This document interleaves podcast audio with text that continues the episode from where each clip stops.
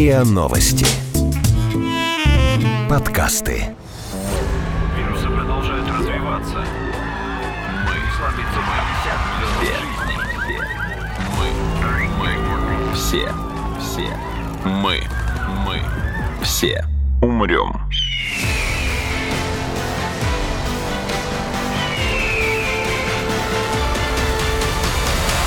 Мы все умрем.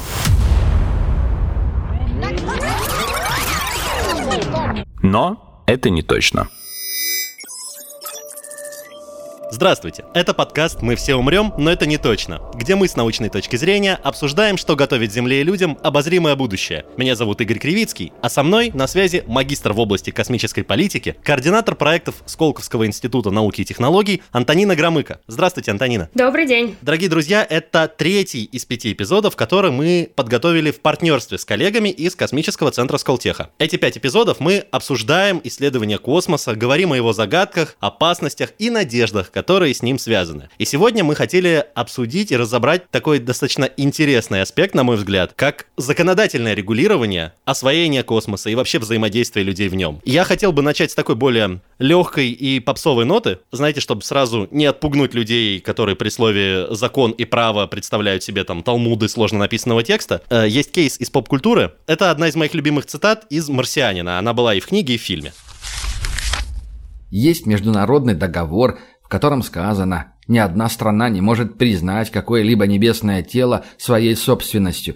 И есть другой договор, по которому на территорию, не принадлежащую какой-либо стране, распространяются морские законы. Итак, Марс – международные воды. НАСА – американская невоенная организация, и она владелец дома. Поэтому, когда я в нем, ко мне применимы американские законы. Как только я делаю шаг за его пределы, я попадаю в международные воды. Когда сажусь в ровер, я вновь во власти американских законов. А теперь самое прикольное. Рано или поздно я направлюсь в кратер Скепарелли и захвачу контроль над модулем Ареса-4. Никто не давал мне на это разрешение и не может дать, пока я не окажусь на борту и не активирую систему связи. На тот момент, когда я ступлю на борт Ареса-4, но еще не успею вступить в контакт с НАСА, окажется, что я без разрешения захватил судно в международных водах. Значит, я буду пиратом. Космическим пиратом. И вот, собственно, насколько это соответствует э, действительности с юридической точки зрения? Класс, спасибо большое, во-первых, что позвали. Во-вторых, благодарю за такое начало, потому что мне кажется, что любой хороший разговор про космос, он начинается с разговоров про фантастику. Потому что на самом деле во многом это именно то, что подогревало наш интерес всегда и как-то заставляло мечтать. Но я вам хотела бы не прямо ответить на марсианина, а привести совершенно другой пример. Недавно читала э, книгу, может быть, такая не самая главная фантастическая книга, но тем не менее, встретила интересную мысль в книге у Лукьяненко, называется «Порог», где он э, рассуждает о том, что по книге там много-много цивилизаций, он говорит, что они только в тот момент начинают, им начинает быть нужно космическое право, они вообще начинают говорить о развитии и освоении космоса только тогда, когда они могут перестать смотреть на свои внутренние проблемы внутри планеты и могут смотреть вовне, за свои пределы. Поэтому мне кажется, что на самом деле основной императив, он связан вовсе не с пиратством и не с тем, чтобы поставить флажок собственности на какой-то космический объект, а он связан с тем пониманием, что люди четко достаточно поняли, что освоить космос в одиночку ты не сможешь. Поэтому нужно договариваться, справляться и думать о том, как мы можем сложить свои усилия, придумать какой-то общий подход, кто что делает, и к этому начать двигаться. Вот. А с другой стороны, ну, есть некоторая логика и правда в том, что вы говорите, потому что, конечно, силенок не хватает, а хватает их на небольшие какие-то космические группировки, может быть, хотя и из нескольких тысяч аппаратов. И поэтому нужно урегулировать и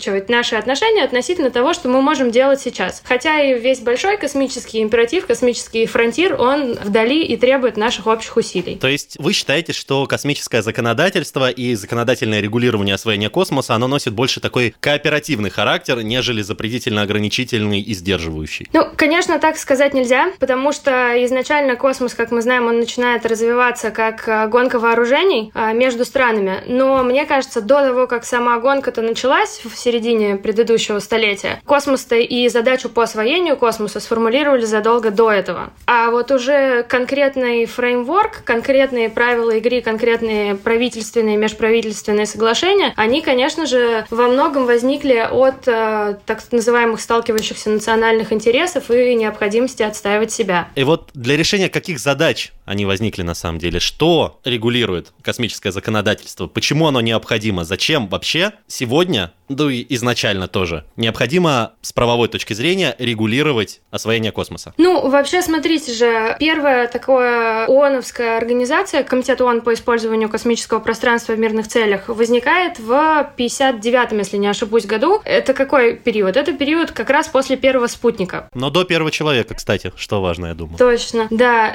Но как раз это связано с тем, что люди боялись и ну, не понимали, и понимали, что необходимо регулировать а, то, что происходит. И дальше все основные договоры, их там порядка 5, 6, 5, они заключены в 60-е и 70-е годы, то есть как раз в самое время Холодной войны, включая основной, да, который связан с тем, что нельзя использовать космическое пространство в военных целях, да, главный договор это 67 -го года о принципах государств, и дальше там целый ряд других, и там о спасании космонавтов, о там космической ответственности за ущерб, э, причиненный космическими объектами, о регистрации объектов и так далее. То есть это э, всегда были или попытки сказать, что, ну, поскольку пока мы не можем э, вцепиться в Луну и считать ее своим объектом, давайте-ка мы скажем, что она принадлежит всем. Или это были такие более технические вещи, связанные с тем, что, ну, давайте регистрировать, что происходит, давайте э, сотрудничать и сообщать друг другу, что мы делаем с этим таким большим недостижимым космосом. Маленький уточняющий вопрос. Принадлежит всем или не принадлежит никому? Вы понимаете нюанс? Да, я понимаю. Ну, как э, по 67 году, по Outer Space Treaty, да, там же на английском сформулировано, что the moon and all other bodies uh, shall be the province of all mankind. Поэтому принадлежит всему, всему человечеству. Ну тогда хорошо, продолжаем докапываться до формулировок. Bodies, то есть космические объекты, космические тела. А космическое пространство? Вот располагаем мы спутники, например, как бы на орбите, которая считается околоземным пространством. Ну и как бы спутники не только земные, как бы, но и любые спутники орбитальные находятся фактически не на космическом объекте, а как бы вокруг него. То есть регулирование пространства тоже должно быть. Основное, что говорится, основное развлечение, которое есть, что суверенитетом да, распространяется только на те объекты, которые страна запустила в космос. То есть если вот это ваш корабль, вы его отправили, он принадлежит вашей стране. Если мы говорим про любые объекты, там, скажем так, природного да, характера, то они, безусловно, принадлежат всему человечеству и не принадлежат никому. То есть тут, если закольцевать на марсианина, как с кораблем и морем, то есть воды не нейтральное, но корабль считается территорией отправившего его государства да, или государства. Да, да, да, совершенно верно. Совершенно верно. По аналогии с этим это и развивается, да. И в этом плане вот э, международное право, его такая особенность интересная, она связана с тем, что оно развивается не с развитием национальных, да, правовых систем, а именно как результат межгосударственных и межправительственных соглашений, где вот эти вот общие принципы и старались все время сформулировать. Есть какой-то, кроме ООН, орган, который э, внес и вносит сегодня большой вклад в создание и соблюдение космического права? Мне кажется, что ключевые все соглашения, они, безусловно, регулируются ООН, и, безусловно, с 60-х, 70-х годов целый ряд соглашений тоже заключался, ну, там, наверное, самое такое большое рамочное это соглашение об МКС 98 -го года. Вот. Но дальше такого юридического статуса, конечно же, никто не может на себе носить. И в этом смысле, как все другие остальные проблемы международного права, здесь основная особенность состоит, что только ООН а, обладает таким статусом. Но дальше в виде там профессиональных профессиональных союзов, в виде профессиональных объединений. Есть целый ряд организаций, целый ряд профессиональных союзов, так же, как и в России, но особенно и в США, и в, на территории Европейского Союза. Есть люди, которые там отслеживают объекты, которые есть в космосе. А есть люди, которые пытаются различные такие нормы регулирования развивать и так далее. А есть э, национальные правовые системы, которые развиваются вперед других, и в этом смысле они подстегивают развитие в том числе и а, международного права. Есть отдельные страны, например, если не ошибусь, 2019 году, по-моему, Люксембург заключил соглашение как раз с Комитетом ООН по вопросам космического пространства, вот, о том, что они будут разрабатывать такой legal framework для всех э, новых космических стран, которые только подключаются к развитию собственных национальных космических программ, так, чтобы их национальное право было гармонизировано с нормами международного права. Мы все умрем.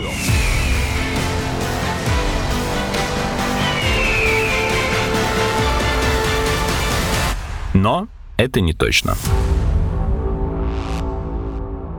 Вот это как раз частично отвечает на один из вопросов, который я хотел задать чуть позже. Но давайте уже сразу тогда перейдем к этой теме, то есть к политическому аспекту правового регулирования освоения космоса. У меня возникало опасение, что те страны, которые первыми вышли в космос и заключили какие-то союзы и договоры об освоении космоса и его использовании, у них сформируется что-то вроде олигополии, то есть они ну, будут кооперироваться между собой, но при этом поставят ограничители для других стран, не дадут им, в принципе, выйти на освоение космоса или дадут сделать это так очень формально, но так, чтобы те не имели фактического веса ни в решении каких-то космических вопросов, например, ни в, ну, не физических каких-то ресурсов для их освоения. И получается, что это не так. То есть э, нету желания удержать лидерство у тех стран, которые сейчас в космосе, а наоборот, они скорее открыты для новых членов этой космической гонки, или, ну, даже слово гонка, наверное, здесь уже не подходит, потому что гонка — это противостояние. Мне кажется, что проблема не в том, что страны не хотят удержать лидерство. Национальные интересы, они всегда существовали и, наверное, всегда будут существовать в текущем миропорядке. Но проблема в том, что космос, он настолько больше и комплекснее, как проблема или как потенциальный ресурс, что ты не можешь просто запретить кому-то, ну, например, доступ в космос. Да, поэтому, например, вот национальные космические агентства сейчас вот за последние годы мы видим подъем и развитие национальных космических программ всяких новых стран, и это есть и там европейские небольшие государства, вот типа Люксембурга, который я упоминала, и там даже той же Великобритании, которая по-новому развивает свою космическую программу, но и других малых стран. И это именно связано с тем, что все начинают искать свои ниши,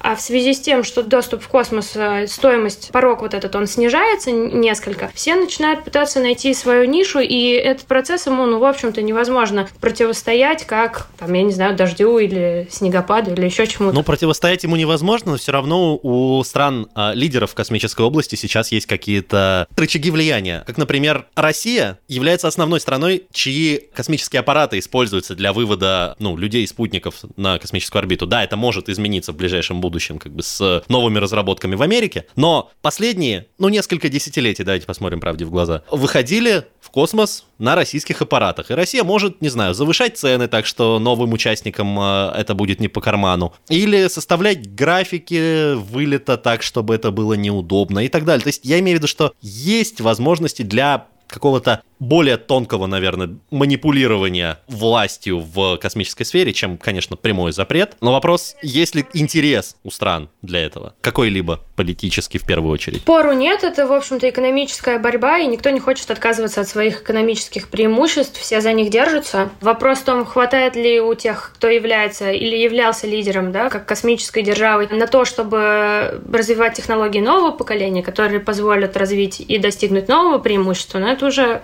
следующий вопрос, конечно. Ну да, нет, про экономику мы поговорим чуть попозже. Я имел в виду, что если у страны есть возможность как-то манипулировать и влиять на других участников, даже при кооперативном освоении космоса, имеет ли для этой страны сегодня, когда холодная война уже закончилась, какой-то политический смысл проводить такие манипуляции? И как-то ограничивать других участников, увеличивая свой вес в космической гонке? Ну, мне кажется, здесь всегда вопрос все-таки о развитии технологий нового поколения и развитии новых рынков и новых услуг, которые ты пытаешься сам сразу же монополизировать и захватить на себя. То есть вот мне кажется, что вопрос доминирования, он скорее такими способами гораздо эффективнее регулируется, нежели тем, что ты будешь использовать и использовать старую какую-то систему. Просто кто-то в обход тебя, ну, так устроена жизнь, так устроена экономика, кто-то в обход обход тебя создаст новую технологию, и тогда у тебя будут большие вопросы, как ты будешь обеспечивать свое доминирование. Еще раз скажу, технологии и экономику чуть-чуть попозже. У меня остался еще с политической точки зрения вопрос как раз вот запрета на присвоение каких-то территорий себе. Получается, все вот эти вот э, сертификаты типа «купи участок на Луне» или «дай имя звезде», это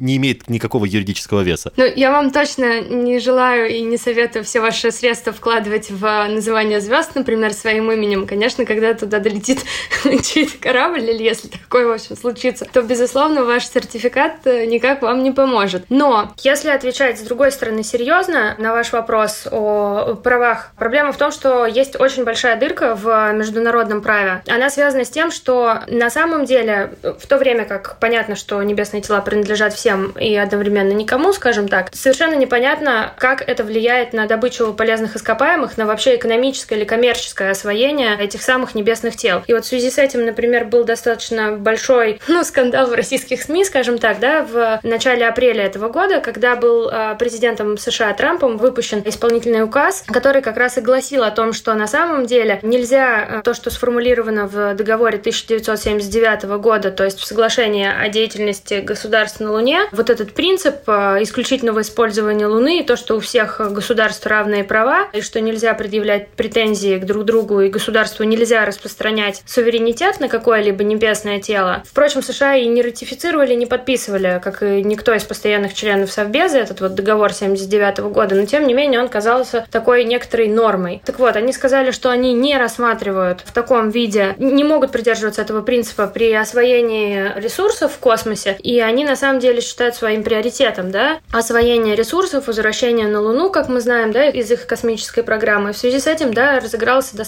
большой такой э, информационный шум, э, в том числе в российской прессе, в том числе там задействованы были и представители Роскосмоса, которые говорили о том, что это недопустимо. Но в любом случае, вот э, важно отметить, что это на самом деле такая большая правовая или политическая, скажем, дырка, потому что ничего не сказано о том, кто имеет право, а кто не имеет права, и как мы, собственно говоря, должны по очереди или вместе, или как-то еще добывать ресурсы. Ну да, и договор есть, а основные члены его не ратифицировали. Поэтому, скорее всего, как всегда в таких международных ситуациях, ну, к сожалению, или там, к счастью, может быть, для кого-то, будет действовать право сильного. Просто тот, кто первым сможет, скорее всего, тот и доберется. Вот как раз перед тем, как мы все-таки неизбежно скатимся таки в обсуждении экономики, право сильного дает мне право зацепиться за эту формулировку и задать последний, наверное, вопрос по политическому освоению. Что насчет договоров о размещении оружия в космосе? Оружия и шпионских каких-то, наверное, можно отнести это к военной сфере. В общем, да, обобщим. Военных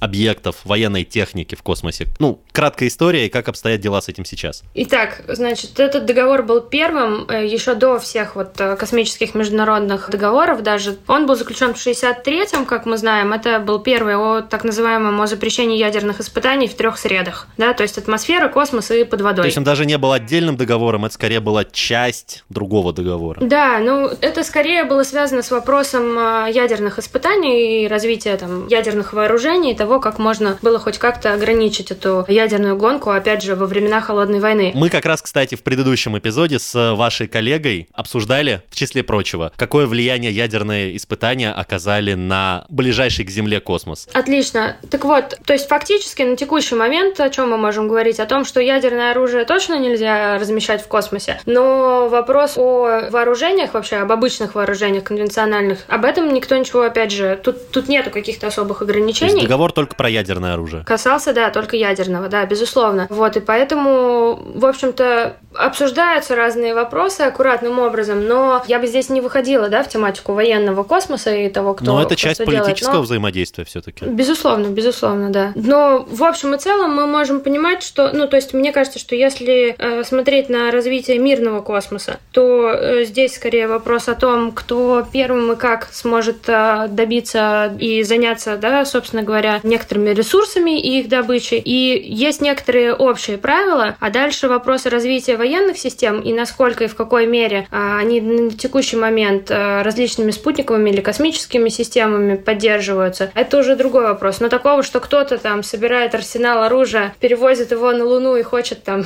не знаю, расстреливать марсиан, такого точно не планируется, такого нету, и этого даже там, я не знаю, в самых смелых фантазиях представить себе сложно. Вот. Мы все умрем.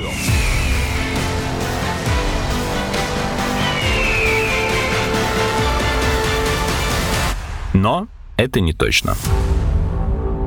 Вот, кстати, вопрос, которого нету в плане, который я вам отправил заранее, но он возник у меня сейчас в процессе разговора. Вы как раз вот сказали слово перевозки, и у меня дальше ассоциативный ряд раскрутился. В космосе нет таможенных границ. Воздушное пространство, входящее официально в юрисдикцию каких-то государств, имеет определенную высоту. Теоретически я вижу дырку в законодательстве, которая позволяет запустить со своей территории какую-нибудь ракету-носитель или что-то в этом духе, ну хотя бы тот же многоразовый там Falcon от Маска, и приземлить его в другой стране, перевезя таким образом любого человека, любой группы груз, обойдя при этом любые таможенные ограничения и запреты. Я вряд ли первый, кто об этом подумал, поэтому, скорее всего, где-то я ошибаюсь, и какое-то регулирование этого вопроса есть. Ну, во-первых, если вы что-то собираетесь запускать, вы должны, безусловно, уведомить соответствующие службы, и поэтому, э, на самом деле, даже ваш если запуск... я запускаю со своей территории, со своей техникой, со своего космодрома. Безусловно, безусловно, да. Есть такая общая практика, которая связана с тем, что, да, вы должны об этом уведомлять. Ну, а с другой стороны, дальше эти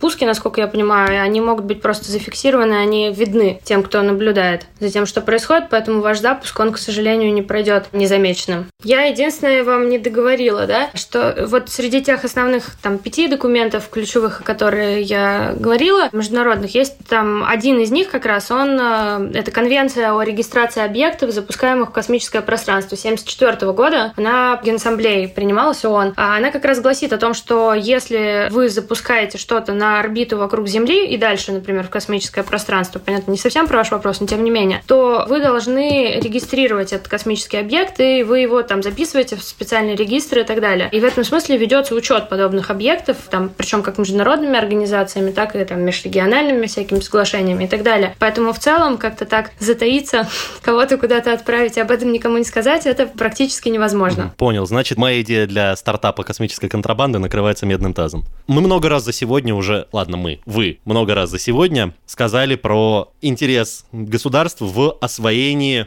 космических каких-то ресурсов, но при этом отсутствие нормального регулирования законодательного процессов этого освоения. У меня первая аналогия возникает, ну, например, с Арктикой, где, которая является как бы нейтральной международной территорией, но при этом там есть ресурсы, э, такие как нефть и газ, которые как раз страны пытаются добывать, поделив Арктику на зоны ответственности, воюя за эти зоны ответственности, воюя, естественно, я имел в виду, ну, в суде, а не, не физически. Какие ресурсы и на каких объектах сегодня имеют такой вот интерес стратегический для государств, что они борются за право физического присутствия на этом космическом объекте и возможности эти ресурсы на нем добывать. Ну, я бы сказала, три основные темы, которые постоянно обсуждаются. Это Луна, Марс, астероиды. Порядок, наверное, будет другой. То есть про астероиды мы слышим достаточно давно, но пока никто практической точки зрения к этому не добрался. Хотя, например, в период администрации Обамы это много звучало много, где заявлялось, обсуждалось, скажем так. Сейчас представляется, что наиболее ближайшая такая цель, как-то, в общем, и с точки зрения физической близости, это, конечно, Луна. И есть ощущение, что, скорее всего, все доберутся до Луны. Вот. Ну а затем э, мы с вами уже говорили и про Маска, и про всех остальных, ну, безусловно, Марс, да, потому что тоже это не оставляет. Вот. Здесь, э, мне кажется, скорее вопрос о том, как построить, э, как сделать так, чтобы это было экономически выгодно, потому что пока по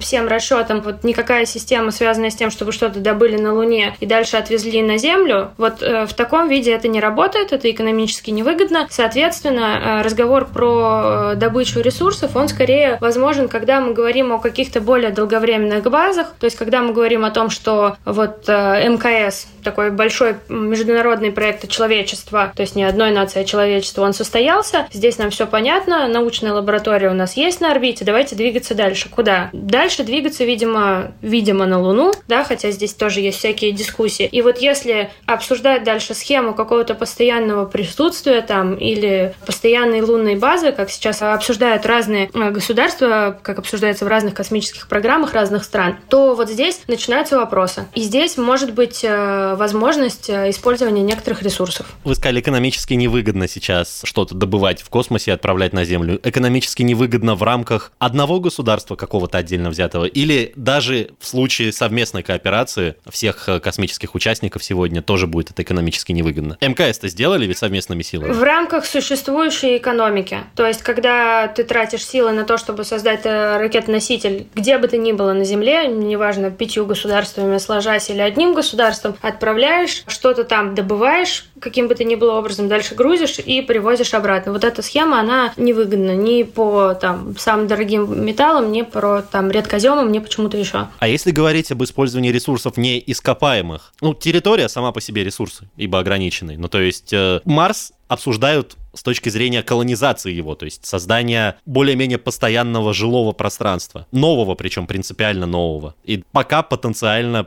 почти безграничного, ну, в текущих наших демографических и экономических реалиях. Это тоже, получается, не такая цель, ради которой государства готовы... Ведь вкладывают же в исследование потенциальных марсианских баз, полетов на Марс и так далее, вкладывают международные организации огромные средства, и сами страны в это тоже вкладываются. Где вот та граница между мы вкладываемся в изучение, и мы собираемся и все вместе отправляем туда какой-то постоянный караван, скажем так. Если мы поговорим про Марс, да, про задачу заселить Марс, да, про то, что человек должен стать межпланетным видом, да, про это нам говорят только частные компании, про это нам говорит, например, Маск, но мы такого от э, там лица, да, государственной корпорации или э, там государственного регулятора мы не услышим, потому что, ну, на самом деле это пока что звучит как э, интересная, но такая визионерская идея, а, нежели понятная модель, которая позволит там развить экономические институты, развить целый ряд компаний и построить какую-то самоподдерживающуюся систему. И поэтому на самом деле вот эти планы, они пока связаны с таким с фронтирным освоением и с э, расширением возможностей человечества, но не с тем, чтобы построить какой-то конкретный план, который будет поддержан конкретными экономическими интересами. И вот в этом, собственно, и основная проблема, связанная с развитием, там, освоением космоса, дальнего космоса. У меня сразу возникает мысль о том, что, ну, то есть фронтирное освоение подразумевает фронтирное право. Ну, то есть по аналогии с соответствующими историческими периодами на Земле, а, будь то колонизация, ну, период великих географических открытий или период колонизации, ну, американского Запада, его освоения. Соответственно, там очень такое нечеткое и необязательное к исполнению, скажем так, законодательство, которое при этом подразумевало ну, большую свободу для а, того, кто этим занимается. Может ли сподвигнуть как-то освоение космических объектов введение такого законодательства официально. То есть не поменять статус, а это не может принадлежать никому конкретному. Кто первый сюда прилетит и флаг воткнет, тот может с этим делать что угодно. Как было, собственно, на Земле, когда открывали новые территории и осваивали их потом? О, ну это такой, мне кажется, больше философский вопрос. Здесь э, непонятен ответ на него, потому что, мне кажется, ну, все равно государство, имеющее национальные интересы, оно никогда не откажется э, от них и всегда их будет пытаться достигать. Ну хорошо, Другой даже если вопрос, говорить не про кажется, частников, что... а про государство все равно. То есть как бы сейчас государство не может заявить, что этот астероид мой и вот этот кусок Луны мой, потому что есть международные соглашения на эту тему. А если будет такое разрешение, ну как бы кто не захочет застолбить себе какой-нибудь очень богатый золотом астероид, например, или э, точку на Марсе, которая поближе к полярным льдам. И тогда у государств и участников тоже, но у государств в первую очередь будет мотивация, мне так кажется, для более активного движения в сторону а, освоения этого объекта. Ну, смотрите, мне кажется, здесь единственного верного ответа нету, но, на мой взгляд, да, опять лично моя точка зрения, она такая. Мне кажется, что вопросы освоения космоса, освоения там даже ближайших э, объектов, там типа Луны, это гораздо более игра в долгую, нежели те как бы национальные споры и тенденции развития государств, которые мы видим сейчас. Ну, потому что если мы посмотрим, например, какой путь прошел, ну, не знаю, например, Китай с открытия, да, космической эры и до сегодняшнего дня, ну, просто это два разных государства государства вообще. Там, ну и ряд других государств. То, как развиваются там, европейские страны, как они будут через 20 лет. Поэтому мне кажется, что принимая любые законы, связанные с вот освоением космоса, ну, нужно все-таки думать в долгую. И мне кажется, что в этом плане, может быть, это иногда нечеткие, там, такие абстрактные формулировки, оставляющие большие дырки в законе, но мне кажется, уж лучше так, чем сразу же застолбить право сильнейшего, потому что еще неизвестно, будешь ли ты сильнейшим через 20 лет. Вот. И и поэтому все пытаются найти некоторый баланс. Это всегда в международных отношениях, всегда в международном праве. Между национальными интересами, а между так называемым реал-политик и политическим идеализмом. То есть а, между правом сильного и необходимостью договариваться, приходить к компромиссу как цивилизованные люди. Мы все умрем.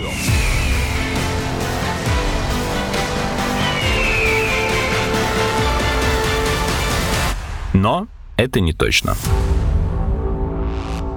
Ну ладно, да, про игру в долгую тут, окей, понятно, что еще очень много чего предстоит э, понять и о чем договориться. Но вот уже есть результаты, и не всегда хорошие, от э, того, что мы как-то пытаемся все вместе, ну или противовес друг другу, наоборот, осваивать космос. Я уже упомянул сегодня о последствия ядерных испытаний для околоземного пространства. Но есть и другие последствия для околоземного пространства, которые связаны как раз с активным освоением космоса. Например, тот же самый космический мусор. Тема для отдельного разговора, в принципе, насколько он на самом деле опасен и или полезен, но сам факт его наличия уже говорящий. И если на Земле существует правовое регулирование совместного использования вот с экологической точки зрения, давайте экстраполируем слово вот экология на а, космическое пространство тоже. Есть ли какие-то договоренности об космической экологии, о том, чтобы не замусоривать, например, или как-то убирать мусор, который мы оставляем после себя, но в космосе? Да, согласна с вами, что космический мусор это тоже такая острая достаточно тема. Если опять говорить с точки зрения космического права и международного регулирования, то это точно так же, как с экономикой, там, с добычей полезных ископаемых и всем остальным. Это такая же дырка в международном праве, такая же дырка в международной политике. Почему? Потому что, с одной стороны, в международном праве зарегламентировано, что если вы повинны в образовании того или иного мусора, да, то, значит, вы за него отвечаете, но никто не может вас заставить его убирать. И нету никакой такой юридической силы, то есть это не может быть, не знаю, там, ни Трамп, ни генсекретарь ООН, ни, не знаю, кто бы то ни было еще, ни там, не знаю, ваш э, главный профессор или кто-то, у кого вы вдохновляетесь. В общем, никто вас не заставит, ни Маск, никто. Вот. И, в общем-то, в этом основная проблема, потому что... То есть единственное наказание — это кос... ай-яй-яй.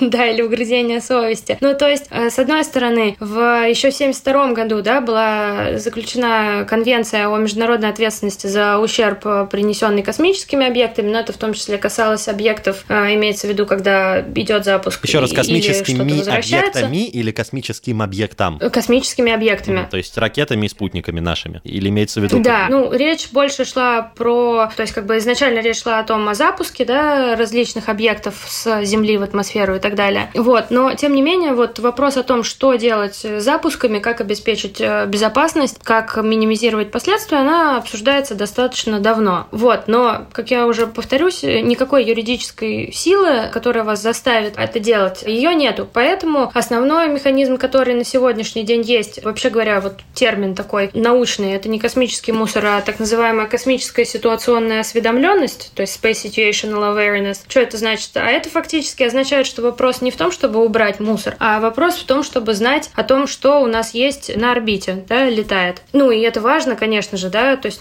не надо считать, что это не важно, конечно, это достаточно большая работа, да, уметь определить, там, вычислить траекторию, понять, э, какие могут быть здесь проблемы, потому что если этого не делать, то возникают всякие инциденты, и количество космического мусора только увеличивается. Вот. Но другой вопрос, например, э, читал тоже недавно статью, что, по-моему, более 90% всех объектов космического мусора, которые есть, они э, находятся там по вине США, России и Китая. Ну, логично, да, это а, космические ну, поэтому гиганты исторические. Дальше, статус. если, например, обсуждать это с точки зрения интересов одной из этих стран, ну, возникает вопрос, что же мы должны убирать 90% мусора, а почему все остальные не будут этим заниматься? Ну, ну, и так далее. Чисто, не знаю, какое-то внутреннее ощущение, кто намусорил, тот и убирает. Это как-то, не знаю, правила общаги. И как бы их можно экстраполировать. Понятно, понятно. В данном случае. Но если в общаге обычно все это связано с вашей ленью, что вы, грубо говоря, не хотите наклониться и забрать пакетик с мусором с пола, то здесь проблема состоит в том, что есть целый ряд технических проблем, я бы в них не углублялась, но так, если коротко говорить, то есть много разных схем и технологий, концептов технологических, я бы сказала, того, как можно собирать этот мусор, но пока еще какой-то эффективной схемы которая была бы уже отработана и действительно действовала, показала свою экономическую эффективность, ее пока нету до конца. И ну, в этом тоже есть некоторая проблема, потому что проблема дорогая, она действительно важная, но поскольку она даже до сих пор еще не стоит остро, хотя в последние годы опять заговорили, почему? В связи с многоспутниковыми группировками, которые запускаются на орбиту, и, соответственно, все поняли, что если до того можно было, грубо говоря, не обращать внимания да, на это, то сейчас это опять еще более остро стоит. И в этом смысле проблема дорогая, к решению сложная, и поэтому ответственность на самом деле никто, как обычно, не хочет брать. Потому что представьте, речь идет не о бумажке в вашей общаге, а там о выбитом большом окне или какой-нибудь двери. Ну, сразу проблема ухудшается. Ну, то есть мы упираемся здесь, получается, в технологически-экономическую невозможность, а не в, не в перевод стрелок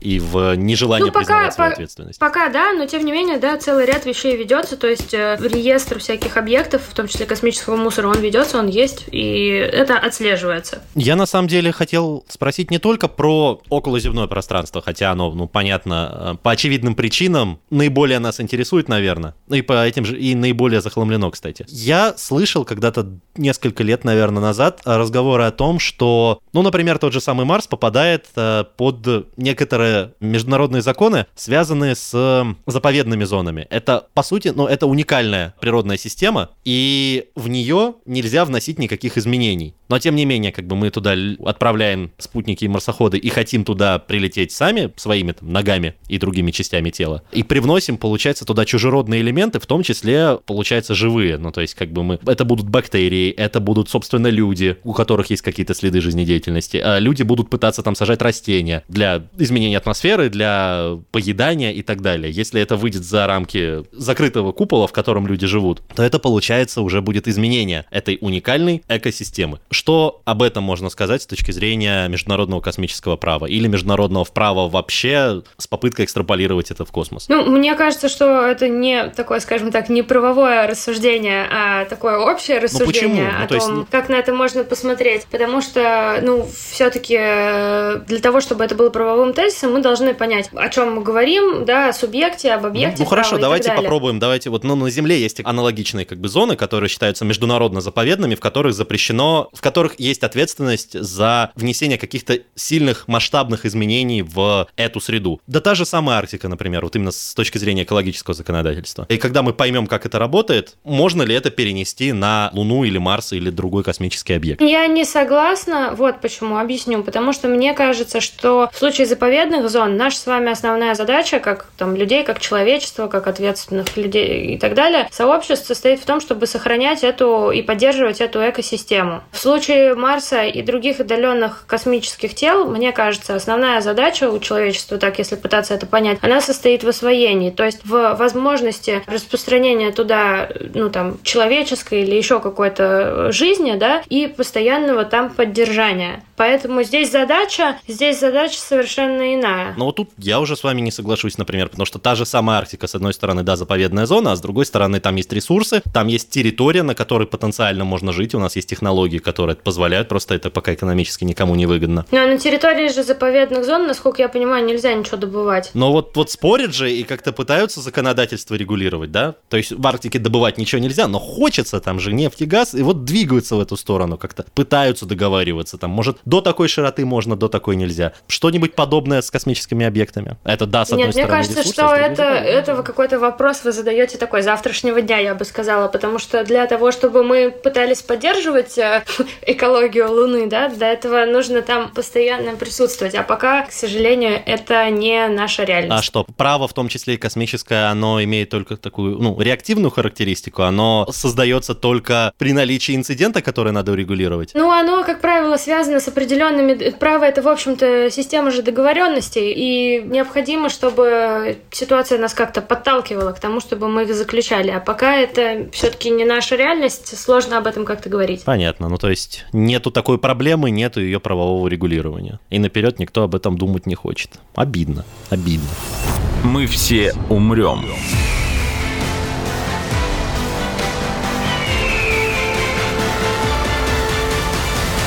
Но это не точно.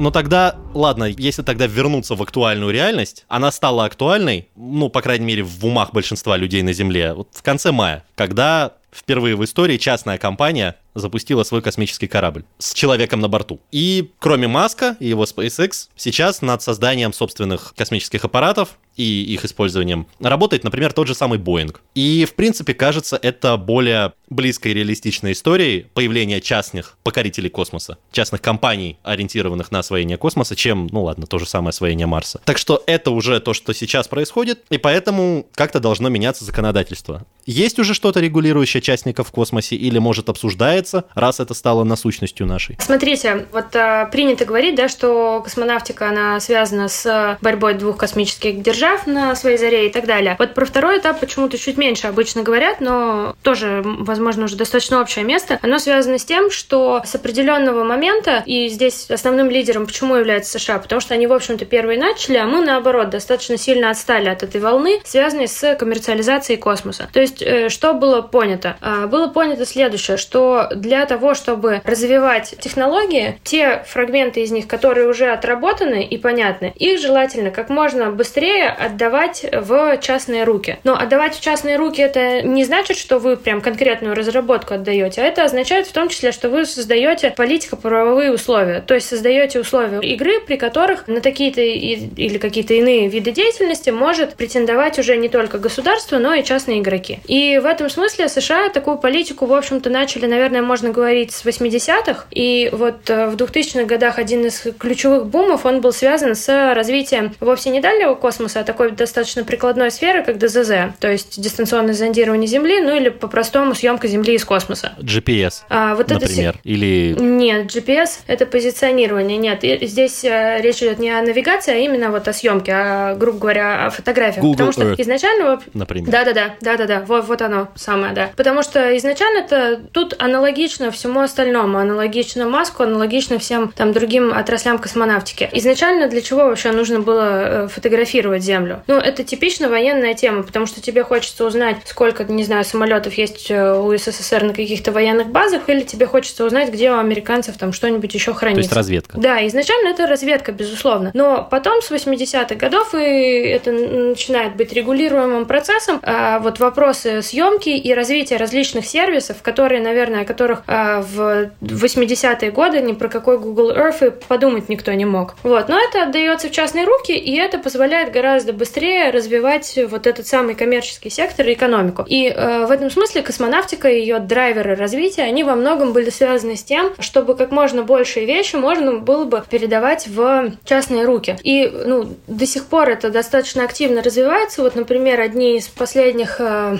ну там, двух-трехлетней давности обсуждений в Сенате, в Конгрессе США, они были связаны с тем, можно ли мкс передавать в частные руки, или здесь может быть такая же проблема, как вот с шаттлами, что, грубо говоря, коммерческие компании не потянут обеспечение постоянного доступа к МКС, и поэтому это все равно должно быть, а, там, не знаю, национальной лаборатории. Вот сейчас, например, у МКС, у сегмента США, да, статус национальной лаборатории. Ну, и в этом смысле видится, что вот самые эффективные механизмы, для чего тут нужно государство, и в этом смысле для чего тут нужна политика, оно связано с тем, чтобы достаточно четко отделить те сегменты, которые уже отработаны, и их передать на коммерческое использование. И четко определить те сегменты, которые ни в коем случае нельзя, ну, как бы отдавать, и они представляют э, собой суверенный, ну, там, я не знаю, угрозу суверенитету или, наоборот, там, необходимо для развития государства, а, и в этом смысле государство должно это все контролировать. Вот, и в этом смысле вот развитие космонавтики, мне кажется, с 80-х э, годов и до сейчас оно движется так, причем движется так, в общем-то, по всему миру, просто где-то медленнее, где-то быстрее. В общем-то, мы этим в Сколково и пытаемся во многом заниматься, и там, может быть, двигаемся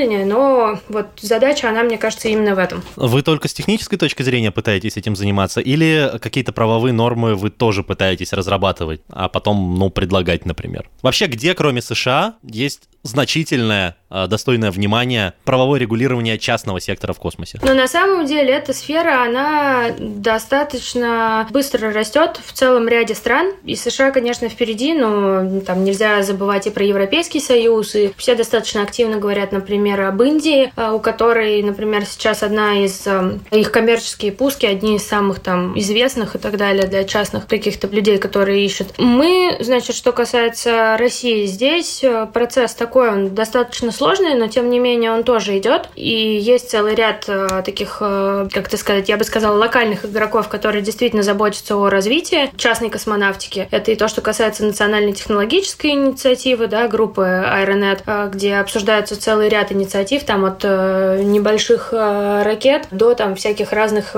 сервисов. Э, и того, что касается там прикладной космонавтики, это и то, что касается Сколково, которая поддерживает, мне кажется, все основные разработческие коллективы коллективы и там небольшие стартапы, которые у нас есть. Это и касается там определенных групп в Роскосмосе, которые тоже пытаются как-то ну, на этот процесс влиять и ему помогать. Вот. Э, ну, другой вопрос, что, на мой взгляд, наша экосистема, она гораздо менее к этому готова, менее к этому привыкла, но, на мой взгляд, это ну, в текущих условиях достаточно неизбежный процесс, без э, прохождения которого ну, нельзя говорить о там, успешном освоении космонавтики на новом витке. Поэтому в этом смысле это просто неизбежно. Ну, то есть ближайшее будущее Земли в целом, и потом России России тоже в частности, с точки зрения правового регулирования освоения космоса, заключается в том, что появится и укрепится, закрепится правовое регулирование именно частных компаний и корпораций в космосе и возможности для них осваивать этот космос. Ну да, это объясняется же чем, что поскольку военный фактор, он перестал быть давлеющим, военная гонка, она в этом смысле завершилась, а, то какой может быть основной драйвер? Драйвер, он в экономике, в развитии новых технологий и обеспечении условий для того, чтобы ты мог максимально быстро их тестировать, затем коммерциализировать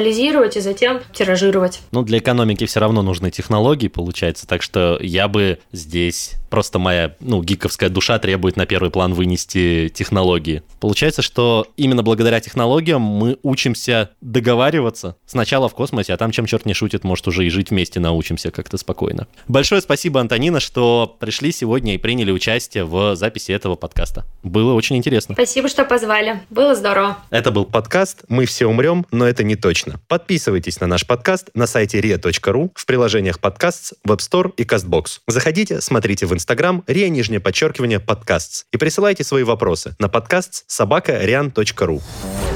Вирусы продолжают развиваться. Мы Мы, мы, все, все, мы, мы, все умрем.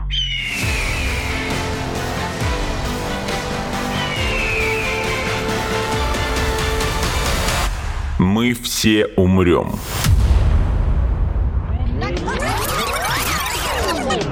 Но это не точно.